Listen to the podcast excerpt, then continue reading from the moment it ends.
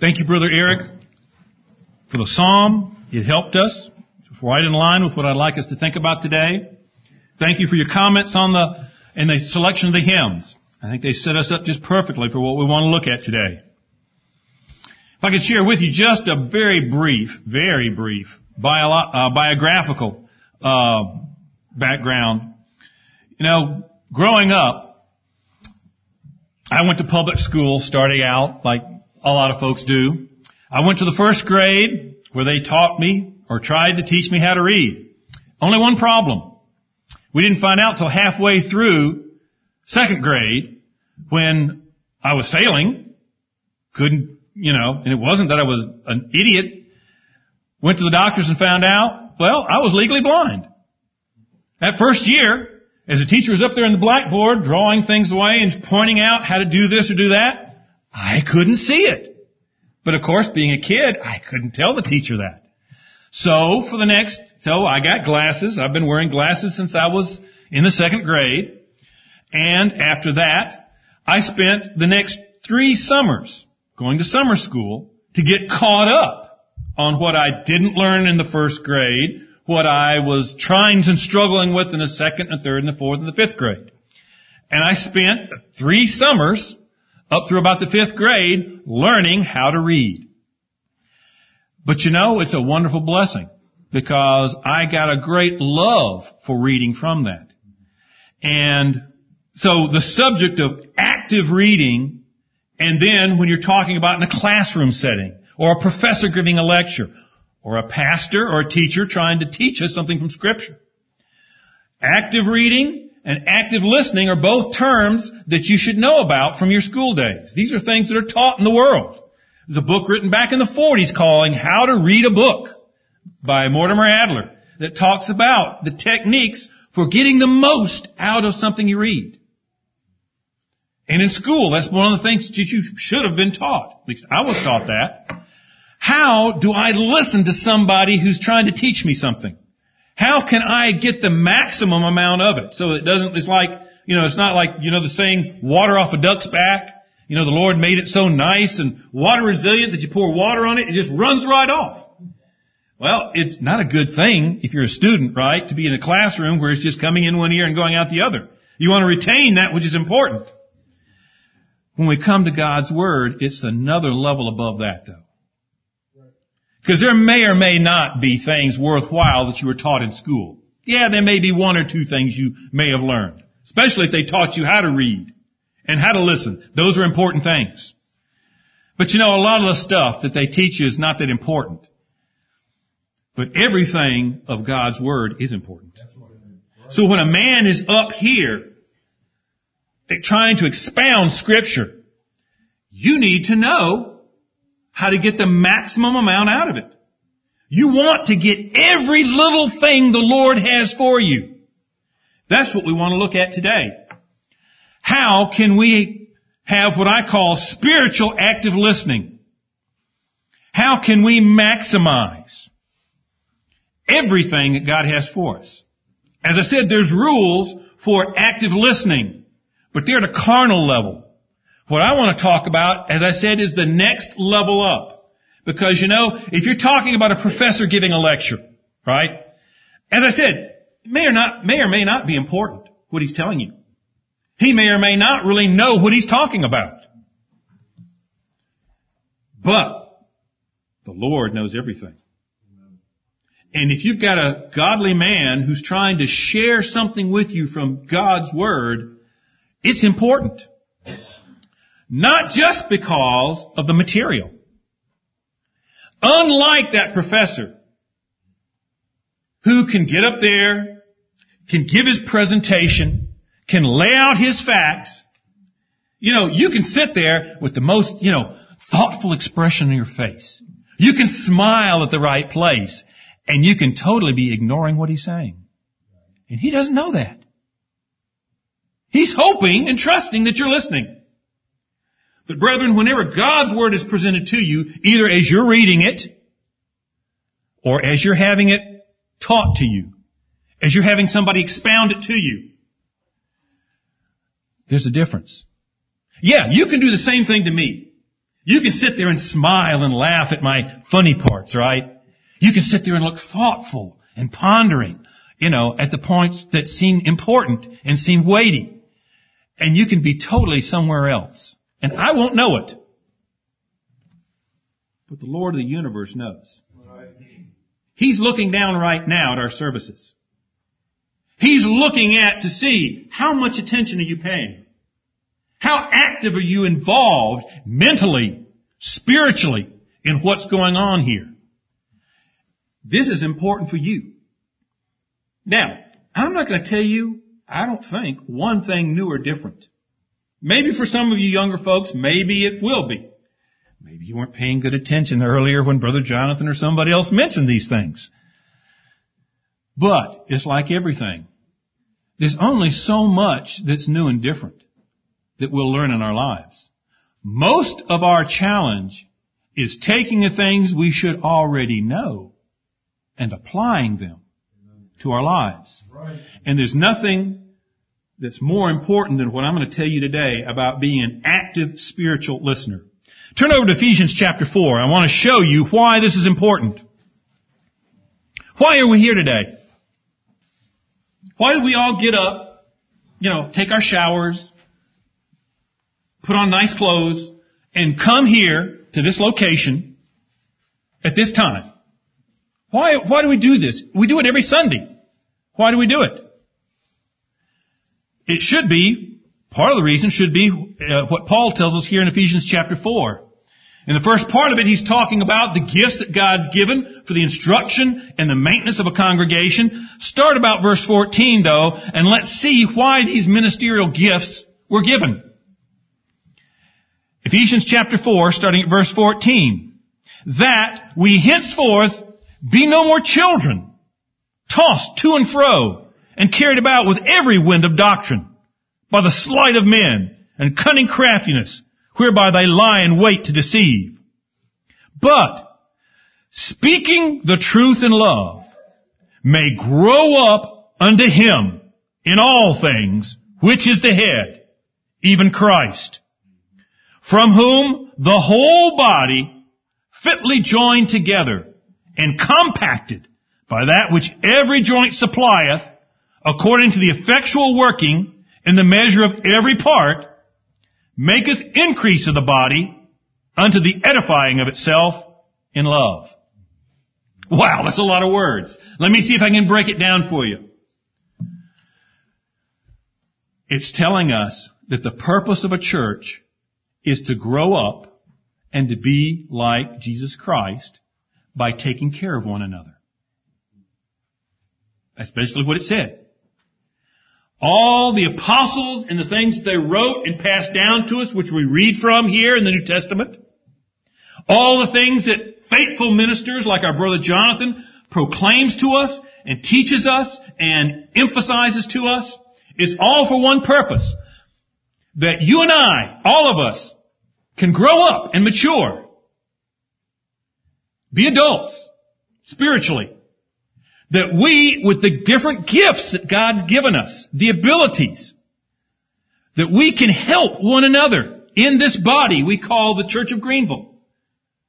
So that we can be a blessed place where God is magnified and glorified. That's why we're here. That's why we come together to do these things. Notice, in this passage, it showed us some things that we don't want to be. What did it say at the very beginning? That we be not children.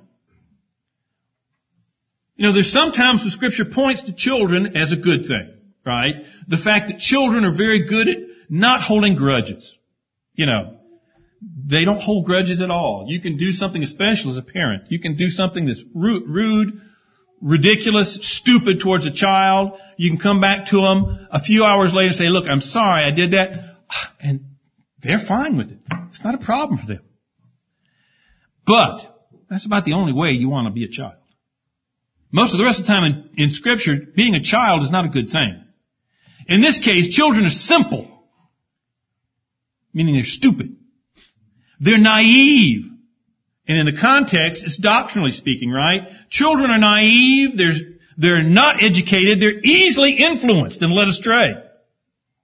You know, you could be very good and convincing to a child and they'll believe you, right? Because you got a good voice and you sound like you know what you're talking about. And you can lead them anywhere you want them to go. So we don't want to be children. We don't want to be confused about doctrine. See, carried about with every wind of doctrine. That's not something we want to be. We don't want to be deceived by cunning men. You know, it's not that the world is neutral out there. I mean, like there's good and there's bad and you kind of just, no, there's people that are actively out there to deceive you. Right. They're trying to grab your attention. They want to get you to believe what they believe for all sorts of reasons. And we need to be aware of that. I mean, if you read, if you read into the thoughts of the day that I send forth, you know this week I talked about over in Deuteronomy 13. Deuteronomy 13, verses 1 through 4. I call that one of the pop quizzes of scripture, right? What's it tell us? It tells us that God, and this is Moses speaking to the children of Israel, giving them instruction before he's about to leave, right? About to die. So this is important stuff. And he tells them that, you know, there's gonna rise prophets. There are gonna rise dreamers. And they're gonna say, oh, such and such is gonna come to pass. And it's gonna come to pass. Why did he say that? Because God had said God's pattern in the Old Testament was that you want to prove somebody to be a prophet of God? Well, you see, if he predicts something to come to pass, does it come to pass with 100% certainty? Nothing fails. Everything he says happens, happens. That's a prophet of God. Well, he went on in this place in Deuteronomy 13 to tell them that, you know, they're going to come up prophets and they're going to say something's going to happen, and it's going to happen exactly as he said it was going to happen. But they're then going to use that special miraculous revelation to say, let's go worship Baal. Or let's go worship Astarte. They're going to tell you doctrinal matters that are contrary to what you've been taught in the past. Not just new revelation, something that is blatantly different from what you've heard before. And he goes on to tell us exactly why he did that. It's a quiz. The Lord says, do you really love me? Or are you just putting on a front? You go by what I tell you. My word's important. You know, most of us talk and half the words we say we could just kind of, you know, totally ignore, right? They're filler words. God doesn't say filler words. Everything He says is important. Right. And He means it. I mean, half the time I don't know myself what I said, whether I meant it or not. But the Lord meant everything He said. And He expects us to pay attention to it. And that's what He's telling Israel. Say, look, I'm going to send some quizzes to you. I'm going to send some prophets sometimes, and they're going to do marvelous things. And they're going to predict things, and they're going to come to pass exactly they predicted. But there's a hook in there. They're going to tell you, go worship some other God. It's a test. Are you going to look at the miracle? Or are you going to look at the doctrine and compare it to what I've already taught you? Are you paying attention to what I'm teaching you, Israel? And we know what God said to do about them. Get rid of them. The Lord's going to try us, brethren. So it's important It's important not just because we want to build up a glorifying edifice for God called the Church of Greenville. It's not just because I want Newell Eastland and his family to be glorious examples of believers to praise and glorify the Lord in a wicked, perverse generation. It's because there are guys out there who are going to try to deceive us. So we can't afford to be simple. We can't afford to be children. We cannot afford to be immature. We've got to be grown up. And we're going to talk about how we do that. Notice though, back in the same passage, it tells us what we're supposed to be. Speaking the truth in love, we're supposed to be knowledgeable in understanding and application. Notice it didn't just say speaking the truth. It said speaking the truth in love. It's talking about knowledge and the application of knowledge. We should know that. As you grow up spiritually in the Lord, in this congregation, you should know more today than you knew yesterday. And if you've been in here a long, a long enough time, you ought to have a fair amount of understanding. Because it's presented to you all the time. We should be grown up, spiritually mature, having the mind of Christ. Does it say there? Speaking the truth in love that we may grow up into Him in all things, which is the head, even Christ. Jesus Christ is our example. He's our head. We should be aiming to be like Him. Now we know because we're taught in scripture. We follow Paul. Paul's our example who shows us how as Gentiles we should live like Jesus Christ. But the point being is we've got an example. Was Jesus Christ an idiot? Was Jesus Christ stupid? At the age of 12, where was he? He was in the temple. He was asking questions of the Jewish leaders that they had problems answering. They were stumped by some of his questions. Not his answers, his questions at the age of 12. That's spiritual understanding and maturity. So that when he hit the scene by 30, he was decades. He was light years ahead of anybody else. That's what we want to be like, brethren. We want to be like Jesus.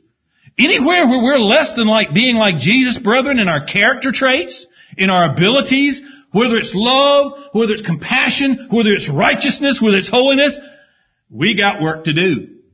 That's what Paul's telling us here. And notice how this passage ends. The fact that Verse 16, from whom, that's from that knowledge and ability of being like Jesus Christ, from whom the whole body, that's all of us, fitly joined together and compacted by that which every joint supplieth. That's work. That's each and every one of us applying our bit to make this a great, a great congregation, a great bride for Jesus Christ. According to the effectual working in the measure of every part, that's every single one of us, maketh increase of the body unto the edifying of itself in love. Our job, brethren, is to grow and to contribute to the growth and the building up of this church. Everybody's got different abilities. Everybody's got different capabilities. Are you maximizing them? That's how we become a great congregation. That's how we glorify our head, Jesus Christ. This is our goal. That's why we're here. That's what we want to be. What we don't want to be is like the Hebrews were when Paul was writing to them.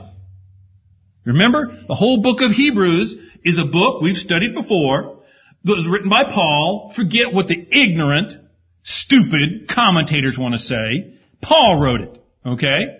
Paul, more than anybody, knew all the answers, but because he was the apostle of the Gentiles, he knew if he put his name on it, it's the first thing that first reason any Jew would have to reject it. So he never gave them the excuse to reject it. right? He didn't put his name to it. But you look at the reasoning and the ability that's demonstrated in that book, you compare it to Romans, you compare, compare it to Galatians, Corinthians, it's Paul. Paul wrote the book. And he's right in the middle of going to town, just talking about how Jesus Christ is so much better than all this stuff in the Old Testament. But he comes to place in Romans chapter, in, excuse me, Hebrews chapter 5, he's got to stop. He couldn't go any further. Let's look at that. Hebrews chapter 5 verse 11. 11 through 14. Because again, this will tell us what we don't want to be like. Hebrews chapter 5. Verse 11. At verse 10, he's talking about Jesus Christ, called of God and high priest after the order of Melchizedek. Oh, he's about to reveal a wonderful mystery of Jesus Christ being like Melchizedek, but the brakes gets applied. Why does he stop? Why doesn't he go on and explain all this wonderful stuff to us? Of whom we have many things to say and hard to be uttered, seeing ye are dull of hearing.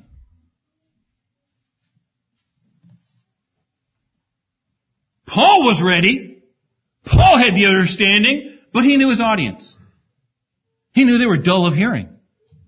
They weren't up to the task. If he, if he pressed on at this point, it would be totally wasted. For when, for the time, verse 12, ye ought to be teachers, ye have need that one teach you again, which be the first principles of the oracles of God, and are become such as have need of milk, and not strong meat. For everyone that useth milk is unskillful in the word of righteousness, for he is a babe. But strong meat belongeth to them that are of full age, even those who by reason of use have their senses exercised to discern both good and evil. Look at that. Look at what these Jewish believers were. They were dull of hearing. Paul knew if he pressed forward, they couldn't pay full attention. They weren't used to the thought, the rigor of having to listen and think about what was being said. They wanted to be entertained. They were easily distracted. You're dull of hearing. When you ought to be teachers, you have need that one teach you again, which be the first principles. The ABCs. They needed instruction in ABCs all over again. They were in need of repeated instructions of the very basics of Christianity. Brethren, there's certain topics that if, you know, occasionally we need to be reminded about a few things, but brethren, if you're always having to ask, now, why do we believe in baptism? You know, why, why do we believe in the King James? After a while, some of these things ought to be second nature. They ought not to be things that you need a sermon on to, oh, that's right. Oh, there are verses that do talk about the fact that individual words are important. You know, it's nice to be reminded of that. Don't get me wrong. But if you need, if, if every time that, you know, every four or five years when Brother Jonathan or one of us brings something like that up, it's like new to you, you got a problem. You got a problem. And it's a spiritual problem. Notice, those who need that constant repetition just to keep the fundamentals, the rudiments, For everyone that useth milk, and that's what we're talking about, the basics, that's milk, is unskillful in the word of righteousness. They don't know how to read or explain scripture itself. The foundations, the basic things. And please, those of you who've only been around a couple years, I'm not talking to you. But there's some of us who've been here a while. Some of us have been here a long time. Some of you young people I could look at. You've been here all your life. How much do you know? I won't embarrass you by talking about a man who preached here last Sunday, a man who's on vacation, a man who's standing before you, what we were doing at the age of 18, 19, or 20. I won't, I won't, I won't try to embarrass you with that. I want you to look at this. What does this say you ought to be doing? How much do you know? Are you able to get the deeper things? Are you trying to grasp them and find them yourself? Or are you always having to have it repeated? The basics. What we should be is also here. But strong meat belongeth to them that are of full age. We're talking about being spiritually mature. A mature believer who understands it. Oh yeah, I like getting my reminders from Brother Jonathan. That brings up things. But I know some of those things myself, you know. It's just that. It's a reminder. It's not something brand new and different. By reason of use. I mean, everybody's been through PE in school, right? I mean, some of us go a lot beyond that, right? Whether it's varsity athletics or particular things that you enjoy of, of a sport. What's one of the sayings? Use it or lose it. Have you ever heard that? I mean, or is that, or do I come from Mars? Okay. Uh, okay. Use it or lose it. Brethren, there's certain things that do apply both to the physical realm and to the spiritual realm. That saying does. Any capability that takes work that doesn't just, well, even things that naturally come, they are improved by use. You know, if you're a runner, naturally God's giving you the cardiovascular system and the musculature to be a good runner. Well, but the more you do it, the better you get at it. You can have natural abilities, but you can go far beyond just what naturally, innately you have. There are people that are intellectual, that have mental abilities, but the more they use those abilities, the better they get at it. And that's what we're talking about here. We're talking about a spiritual ability that you've got to use to improve. And if you don't use it, you're going to be needing milk. Right?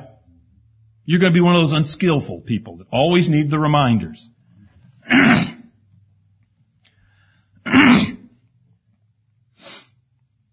you know, over in Proverbs chapter 8, in the middle of that beautiful sec, one of those beautiful sections where wisdom is speaking as that beautiful woman that we should be desiring, young men, you should be desiring after. Proverbs chapter 8 tells us verse 34, Blessed is the man that heareth me, watching daily at my gates, waiting at the post of my doors. This is something we should be involved in daily, attaining God's wisdom for our lives, exercising ourselves in spiritual discernment, mentally using the abilities God's given us in scripture. Their senses exercised to discern both good and evil. Isn't that what it says? The ability to discern, is that a proper course of life? No, that's an improper one. That comes from use. It doesn't come spoon-fed. It comes by hearing, taking in, and doing something with it. And doing that often. It said daily. You know, Paul talked about in Ephesians chapter 1 verse 17 and 18, a prayer he had for the Ephesians, that the eyes of their understanding being enlightened, that they could know all these glorious things about Jesus Christ. This is how you do it. That's what we're talking about. We're talking about increasing our appreciation for what God's done for us. We're talking about increasing our desires to know Him more and better. We're talking about increasing our desires and our abilities to please Him. Right. We can please God. We should be looking to do it. Right. And just like anything else, we can get better at it. Or if we're not doing it enough, we'll start getting worse at it. Again, making right judgments. That comes by practice. That comes by, okay, here's this situation. What verses apply to it? Well, this one, uh, this one looks like it. Well, no, it doesn't, but ah, this verse applies to it. Going through those mental gymnastics, going through that process of, okay, what, which of the thousands of verses in scripture apply to this subject? That's what we want to be. We want to be those who can take the strong meat, who don't need the milk. Well, how do we do it? How do we do it? I'm going to point out two places. I'm going to point out one where we'll look at the details of it. Then we'll take a look at an example of people who did it. And then we'll wrap up by going to what's already been mentioned, what I asked you to read for today. See, I wanted you to read it because it's a lot of words. There's a lot more in that, a whole lot more in what you were read last night if you read the preparation than uh, I could go over in a message. I don't intend to. I just want to point out a couple things from there. But hopefully you got some instructions, some other things while you're doing it. How do we go about this process of spiritual active listening? Proverbs chapter 2. I mean, I don't think that should be a surprise that I should run to Proverbs, right? If I'm talking about understanding and wisdom. That's something we should have understood and talked about and seeing Brother Jonathan's Proverbs commentaries on a daily basis. I mean, that's the first place that you want to run, right? And it's given to us on a silver platter. Proverbs chapter 2 verses 1 through 5. My son and brethren, take that literally. Unless you're female. In which case, substitute my daughter. And don't think it's Solomon writing to Rehoboam. Take it in the sense of the Lord Jehovah speaking to you. Because that's what it is. The same emotion, more emotion, deeper emotion than Solomon felt for Rehoboam as he wrote this, is what God feels towards us. My son, if thou wilt receive my words and hide my commandments with thee, so that thou incline thine ear unto wisdom and apply thine heart unto understanding. Yea, if thou, thou criest after knowledge and liftest up thy voice for understanding. If thou seekest her as silver and searchest for her as for hid treasure, then shalt thou understand the fear of the Lord and find the knowledge of God. God has told us what to do and what the result's going to be. He's told us, we'll go over those in a second, about five or six things he's told us to do, and he's told us what the result's going to be. Then, when you've done these things, then shalt thou understand the fear of the Lord and find the knowledge of God. That's what we want. That's what we've got to have. Fear of the Lord, the knowledge of God. How do we do it? Is it very complicated? Is it something that's going to take a PhD to obtain? No. Matter of fact, if you get a PhD, there's a whole lot of things that you've learned in the process you're going to have to unlearn. If the truth be told. You're going to have to unlearn some things. Matter of fact, the very first point, a PhD is very difficult for him to be able to do any of this. If you know anything about the educational system and the pride that's engendered in it, the very first point is so hard for somebody in that system. My son, if thou wilt receive my words. Do you receive the words of God when they're given to you?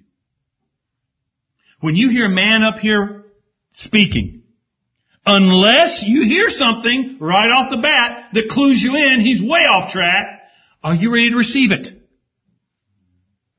Do you come ready to take what's in your mind, your preconceived notions, and set it aside? Or do you have that locked in place and you're ready to scrutinize and attack anything that comes in contrary to what you hear? My son, if you will receive my words. Do we receive the words of God when they're presented to us? It's a simple point. But if you don't receive them, it's ended. That's why I say, for somebody with a PhD, do you know what you have to do to get a PhD? Aside from a lot of time in school, what you've got to do is you're coming up with a thesis. You're coming up with some piece of knowledge or some piece, some theory actually of some area, very narrow area of understanding that's unique and different from what anybody has ever said. That's how you get it. That's how you get a PhD, by looking at things differently from everybody else. Something unique. Something you can thump your chest on and say, I wrote that. I came up with that smart idea. That's what you do to get a PhD. Believe me, I was looking at that kind of stuff. I've talked to people who've done that kind of thing. That's how you get it, brethren, in today's world. You come up with something very unique and different from anybody else and you defend it. You've come in with your blinders already on to say, this is what I believe truth is. And it's worse than that because, as I said, that big P word, you know, minor thing had a little bit to do maybe with something in the Garden of Eden. You know, because how would it have gotten started if Satan had been content with where he was as the covering cherub? He wasn't content. He wanted something more. He wanted everybody else to worship him like God. He was smart enough to know I'm not better than God. He said, I'll be like the Most High. Well, sorry, there's nobody like him. And your desire to be like him in that aspect was pride. Well, do you humble yourself? Can you say one of the verses that is one of the foundations of this church and mean it? Proverbs 119, 124. Proverbs 119, 124. Excuse me, 128. Therefore I esteem all thy precepts concerning all things to be right. And I hate every false way. Can you say that? In your heart. I don't care what you say to me. I don't care what you're saying. If you say amen right now to it, it'd be nice if you did. But you know, I don't care. In your heart of hearts, as you look at a passage of scripture, as you're listening to me right now, when you hear something that you look in God's Word and says, yep, that matches up, are you ready to say, Lord, I esteem that to be the truth, and I hate everything that's contrary to it? Including this third and fourth and fifth best idea that I ran across in the backside of my mind. My son, if you will receive my words and hide my commandments with thee, Brethren, now that you've found it, now that you've determined that yes, this is God's Word. Yes, on this subject, on this point, that man is saying what God says. What do you do with it? I mean, is it like you just found a, a gem, you know, a beautifully faceted, you know, three ounce ruby, right? Minor thing. You find those all a day, right? I don't think so. But you find that, you look at it, you turn around and say, oh boy, yeah, that's a ruby. Oh, it's faceted so nicely. Yeah. Toss it over your shoulder. What benefit would that be to you? None. Brethren, it's the same thing. If you receive it, oh yeah, that's God's Word. So what? And you don't do something with it. You've got to hide it away. You've got to take steps to store it in your mind. It's one of those facts of the scriptures that you need to retain. What did that same Psalm 119, oh brethren, if you want something that you ought to memorize, oh, it's a wonderful thing. Psalm 119. I know it's intimidating. 170 something verses. Yeah, it's intimidating. But I tell you, there's nothing better for prayer, to stimulate your prayer, to stimulate your spiritual desires, in Psalm 119, because what's it all about? It's about God's glory in His Word. His revelation to us. You say, why is that so important, Newell? Why do we so emphasize that here in this congregation? Brethren, you can go out there and you see God's glory. I'll grant you that. But it's only a very small thing that you're going to see with the eyes of the flesh. You gotta see with the eyes of the Spirit. And the only way you see with the eyes of the Spirit is when God reveals it to you. And that's what this book is. It's God's revelation to us. It's God coming down and saying, come over here. Let's sit over here for a second. Let's talk about some things. You see that over there and you think this, let me tell you what's really going on behind the scenes. You want an insider trading viewpoint? Read the Bible. It's God's insider trading viewpoint on the world, on reality, on life. Right. That's what you need, brethren. Psalm 119 is talking about the Word of God, the revelation of God, where God shares His secrets with us. And in Psalm 119, verse 11, I want to read it because I could probably quote it, but I don't want to get a word wrong. Thy word have I hid in mine heart, that I might not sin against thee. You see, brethren, these aren't just facts we're trying to memorize so we can regurgitate them back on a test. These are precious truths that will bring us closer to God? What is it that separates us from God? Was it over in Malachi, someplace over there, one of the minor prophets, where God tells us that, you know, that my arm's not shortened. I think it's Isaiah. My arm's not shortened that I can't come to you. It's your sins. Your sins separate us. And the whole point of God saying that is that we can do something about those sins. But you can only do something about them if you know it. You can only do something about sin if you know what is sin. Brethren, whenever we look at ourselves, oh, we're just beautiful, aren't we? We're just wonderful. Oh, we had, even when we did something wrong, we had the best of motives when we did it, didn't we? We've never done anything wrong in our lives, really. Just everybody else misunderstood us. Yeah, I go over to Jeremiah and I hear the Lord saying, or Jeremiah from the Lord saying, the heart is deceitful above all things and desperately wicked. Who can know it? It goes on to say the Lord knows it.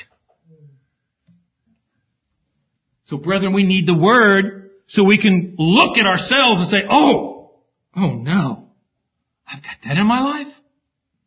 I gotta get rid of it. That's what the Word's good for. To help us find our sin. To confess it. Get rid of it. It's good to help us, we've already been seeing some things. We don't want to be like children. We want to be like adults. Right? We don't want to be unlearned. We want to be wise and understanding. See, it shows us both what we don't want to be. It shows us what we want to be. What we want to pattern ourselves after. It's already seen over in Ephesians. We want to be like Jesus Christ. Well, what was Jesus Christ like? We go to the Bible to find out. That's why the scriptures are so important. I want to hide scripture in my heart. I want to hold on to what I found out as God's truth so that I can see the sin in my life so I can put it off. I want to hide it so I can see what's righteousness, what is truth, what is good, what is appropriate. Once I've got that, I can then start putting that into my life. We want to hide it. We want to work to retain what God's given us. What good is it if you find, like I said, back to that beautiful three ounce ruby? It's good if I take it and stick it in my coat pocket, right? And make sure that there's not a, you know, a hole in that coat pocket so it falls out. But if I just take it and look at it, you know, right there in a spot and say, oh wow, isn't that beautiful? Isn't that lovely? Toss it over the corner and forget about it. That's the same thing as taking some precious truth that Brother Jonathan has given us. Some precious truth that Brother Charlie has prepared to give us this afternoon. That Brother Matthew's ready to give us. That Brother Nathan's ready to give us. We look at it while they're speaking. Oh, isn't it wonderful? Isn't it interesting? Isn't it nice? And then we walk away and forget it. And don't do something with it. We've got to actively hide it away so we don't forget it.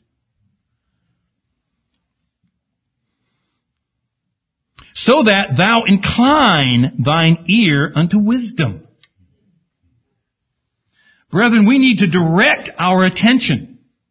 I don't know about you, brethren, but I can be so flighty at times. My mind can be like a balloon let loose. You know, you blow up a balloon, you know, and you hold it there and you let it loose. Does it just go in a straight direction? Can you aim it? I mean, you aim it at something that's going to end up behind you, right? Going to go, it's going to go every sort of way to go there. That's my mind. That's my mind. I mean, I can sit there and be listening to something, researching a topic, you know. I'll be on it for a minute or two, then all of a sudden I'll see a word and boom, my mind's chasing something else. We've got to incline ourselves. We've got to funnel ourselves down and focus on things. We want to direct our attention to God's ways, so that thou incline thine ear unto wisdom. We don't want ourselves to get off topic if we're studying something. You know, the pastor could be saying things, and sometimes, you know, he may say something that's a good rabbit for your mind to run. But all too often, you're running that rabbit while he's going on a piece of important truth the Lord's given him to give to us.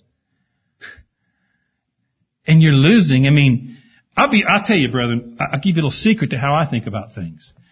I look at what we've been taught in certain areas, like authority. What's the practical implications of authority in our congregation? The practical implications are that God chose a particular man at a particular time to be my pastor, Newell Eastland's pastor. I don't, I, I, you know, no offense to you guys, but I'm not going to think about you for right now. He chose him for me. The Almighty God, who knows Newell Eastland better than Newell Eastland knows himself, chose that man. He inspired, not in scripture, but I mean, he planted ideas in that man's mind about what needs to be done. I, am like you guys. I can walk in here and think, well, why didn't he preach on that? Or, wow, I was reading this thing last week. But no, I trust my God. I trust my God that He's directing the mind of my pastor to what is best for the needs of this congregation. I need to pay attention to what He's saying. Otherwise, the benefit that Jehovah God has for Newell Eastland is lost. It's wasted. You know, Sister Rachel can get benefit from it. Brother Mark can get benefit from it. But Newell Eastland's going to be lost on the benefit I could have gotten if I don't pay attention to it. And see, God's so wonderful. God is so wise. God is so immensely God that He can have Brother Jonathan say something that can touch all three of us and all the rest of you together in a different way. Even from our pastor who's a limited being. He does it in His Word all the time, doesn't He? He's not limited to what He can say through people, is He? Not if He's God. Not if He's the God that is portrayed in this book. So I need to focus my attention. I need to incline my ear to what's being said, to what's going on. Psalm 119, verse 36. Psalm 119 and verse 36 tells us, my fingers will get there. Incline my heart unto thy testimonies and not to covetousness. Again, that's the whole point of inclining, is you're directing your attention. You're pulling it away from this over thing here, as the passage says, covetousness, something we don't want, and directing it to something we do want. God's Word. My son, if thou wilt receive my words, and hide my commandments with thee, so that thou incline thine ear unto wisdom, and apply thine heart to understanding. We need to apply ourselves. Did you ever have that happen? You know, you you came back and you, you had like a C on the test, and the teacher said, you're just not applying yourself. What did that mean? It means you weren't giving forth all the effort needed to make a better grade. Right? Brethren, we need to extend the effort to practice what we learn.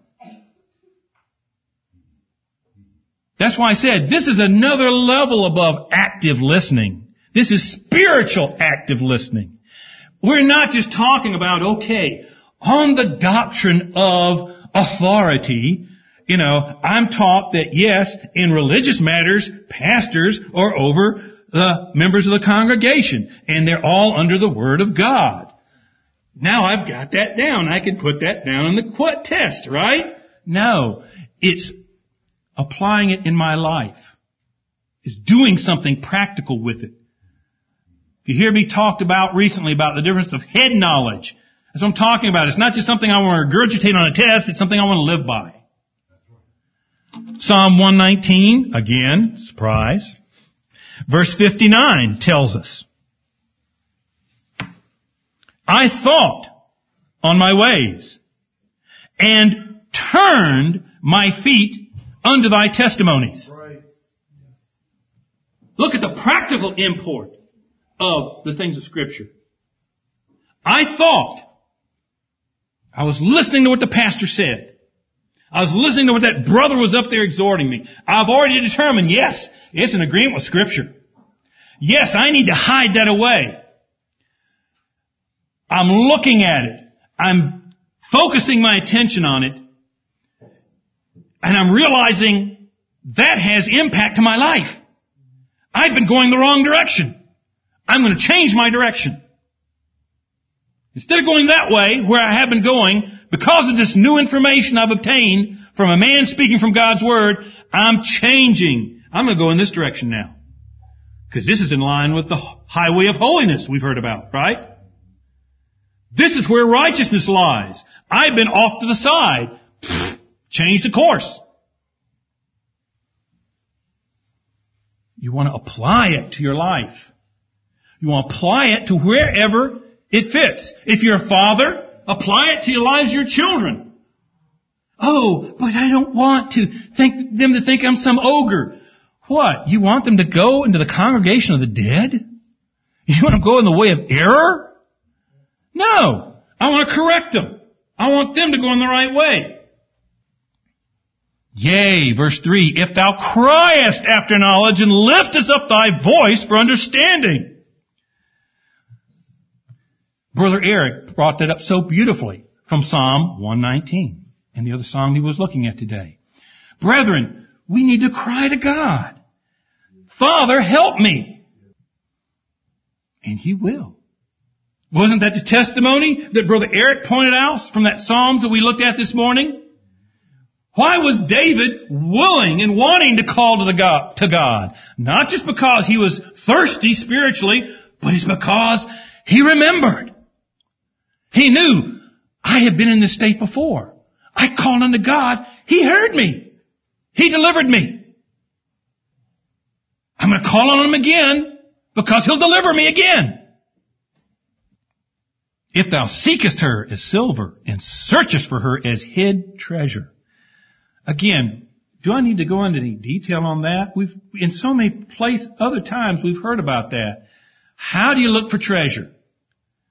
How do you look for treasure? If I was going to look for treasure, do I go over to 103 Colvin? If I want to look for gold, okay, do I go to 103 Colvin Road? That's where I live, and just kind of, you know, amble out there and expect to see big nuggets of gold sitting out there? No.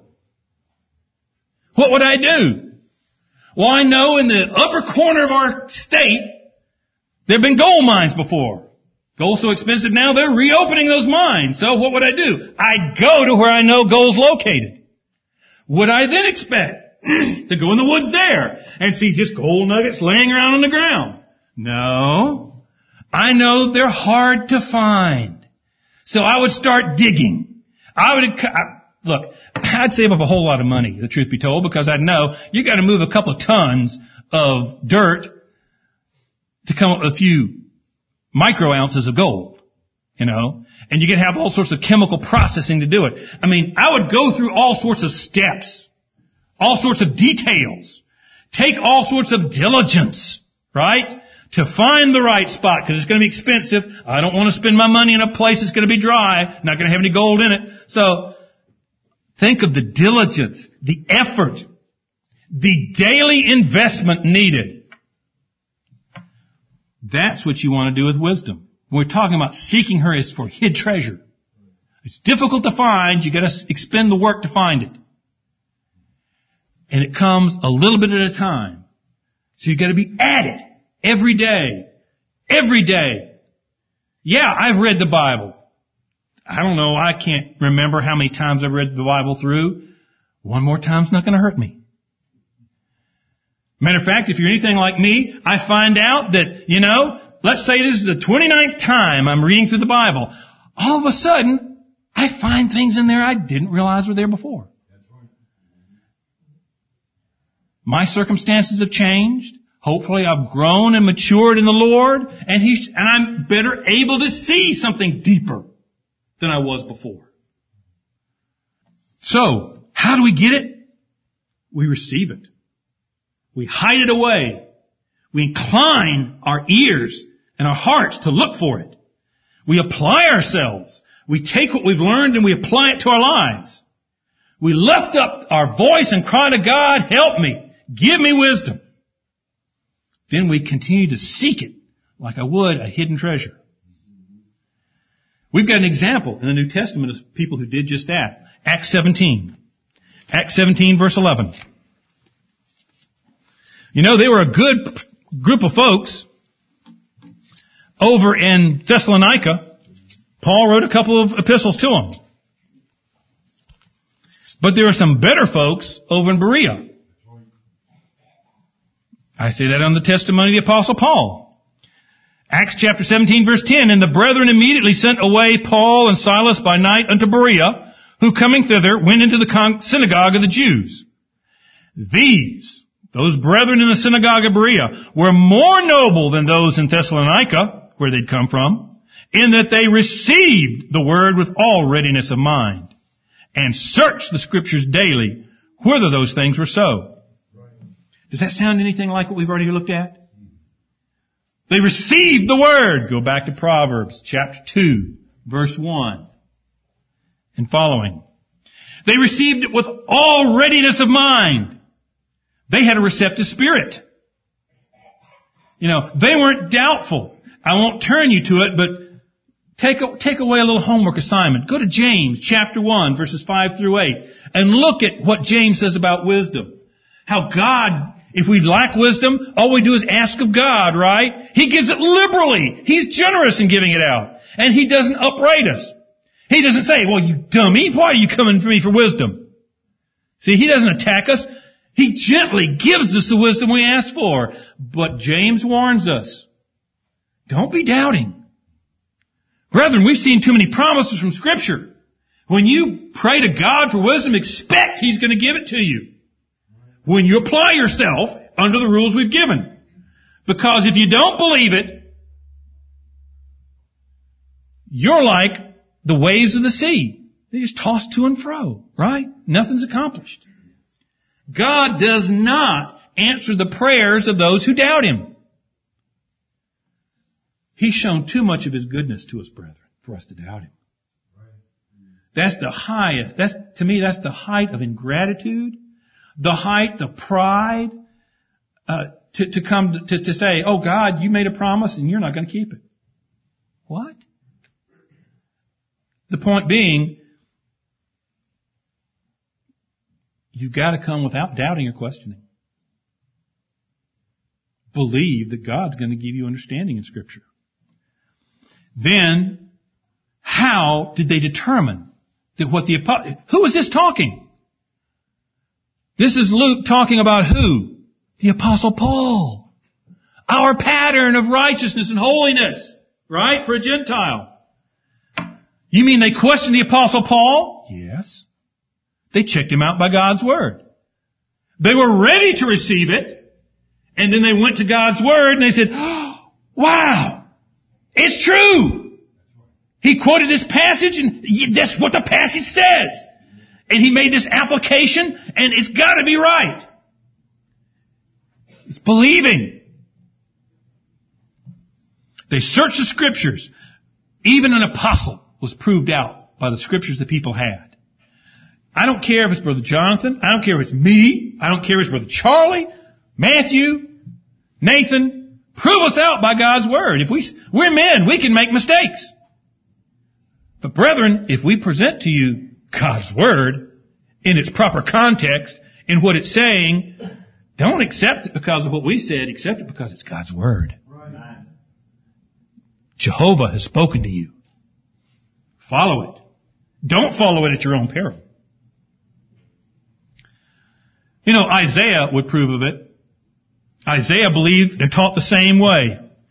Isaiah chapter 8, one of my favorite passages. I used to, as a, again, when I was in my teenage years, I mean, I was serious about this stuff. I'd study stuff up and I'd go, I got kicked out of a Kingdom Hall one time with Jehovah's Witnesses because I just had a few questions I wanted to ask them. They didn't quite seem, it didn't quite seem to be like they were representing Jehovah of the Bible. If you look at the context, this is a religious context of talking about people, talking about where you can get wisdom from, talking about seek unto them that have familiar spirits and unto the wizards that peep and mutter, verse 19. And the prophet saying sarcastically, ironically, should not a people seek unto their God? For the living to the dead? Should they seek to the dead, those that are living? To the law and to the testimony. If they speak not according to this word, it's because there's no light in them. Yes, brethren, there's areas. I can't cover everything today. Yes, there's areas of, of judgment. There are gray areas in life. But if you find out somebody who's trying to say something contrary to scripture, it's a black and white issue. They've got no knowledge whatsoever. They're ignoramuses. I don't care how many people voted for them. I don't care how many degrees they have. I don't care how many languages they can translate so many documents into. If they speak not according to God's revelation, it's because there is no light in them. David would approve. Again, can you guess what psalm I might be going to? Psalm 119 and verse 104. Psalm 119 and verse 104.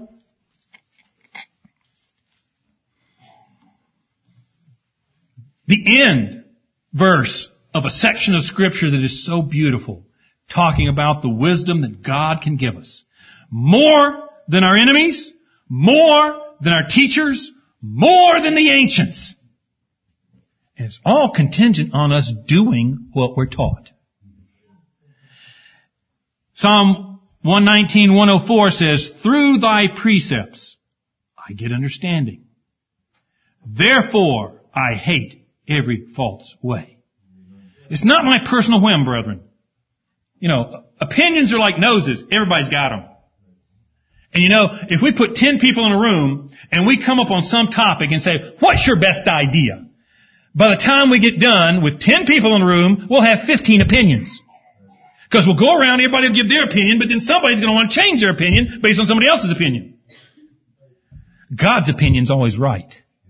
That's the only opinion you want, you want to find and you want to seek for. And it's right here in this book. Through thy precepts I get understanding. Therefore, because I've gone to your word, I've found out what you said on it. Because of that, I hate every false way. Brethren, last point. I hope those of all of you who got and were able to go over the preparation last night, you looked at the parable of the sower. I wanted you to focus on the good ground. If you look in each of those passages, there's one verse that talks about the good ground. If you compare all three accounts, you'll find one thing common in all of them, and each of them having something else unique. For example, Mark chapter 4 and verse 20 said the good ground receives the word. Again, sound familiar? I refer you to what I said earlier.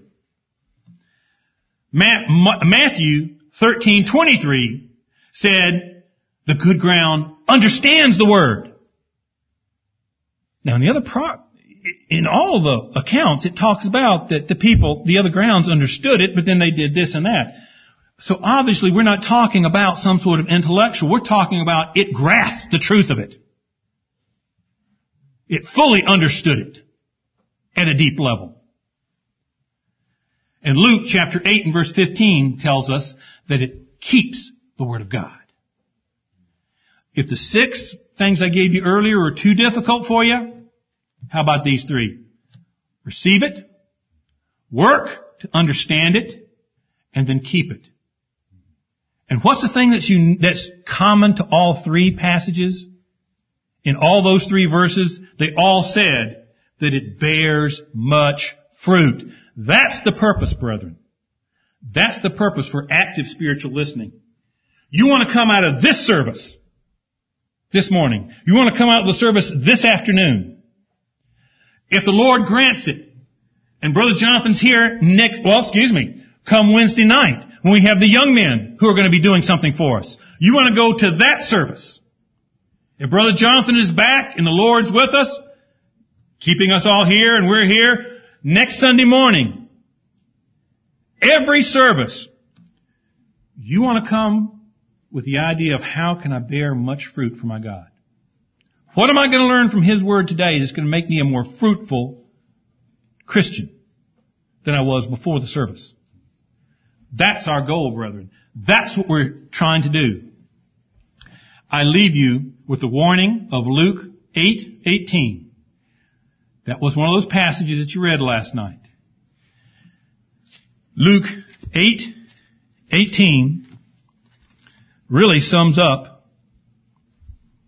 what I want us to remember. Take heed, therefore, how ye hear. Brethren, you've had one more opportunity to be shown from God's Word what He expects of us.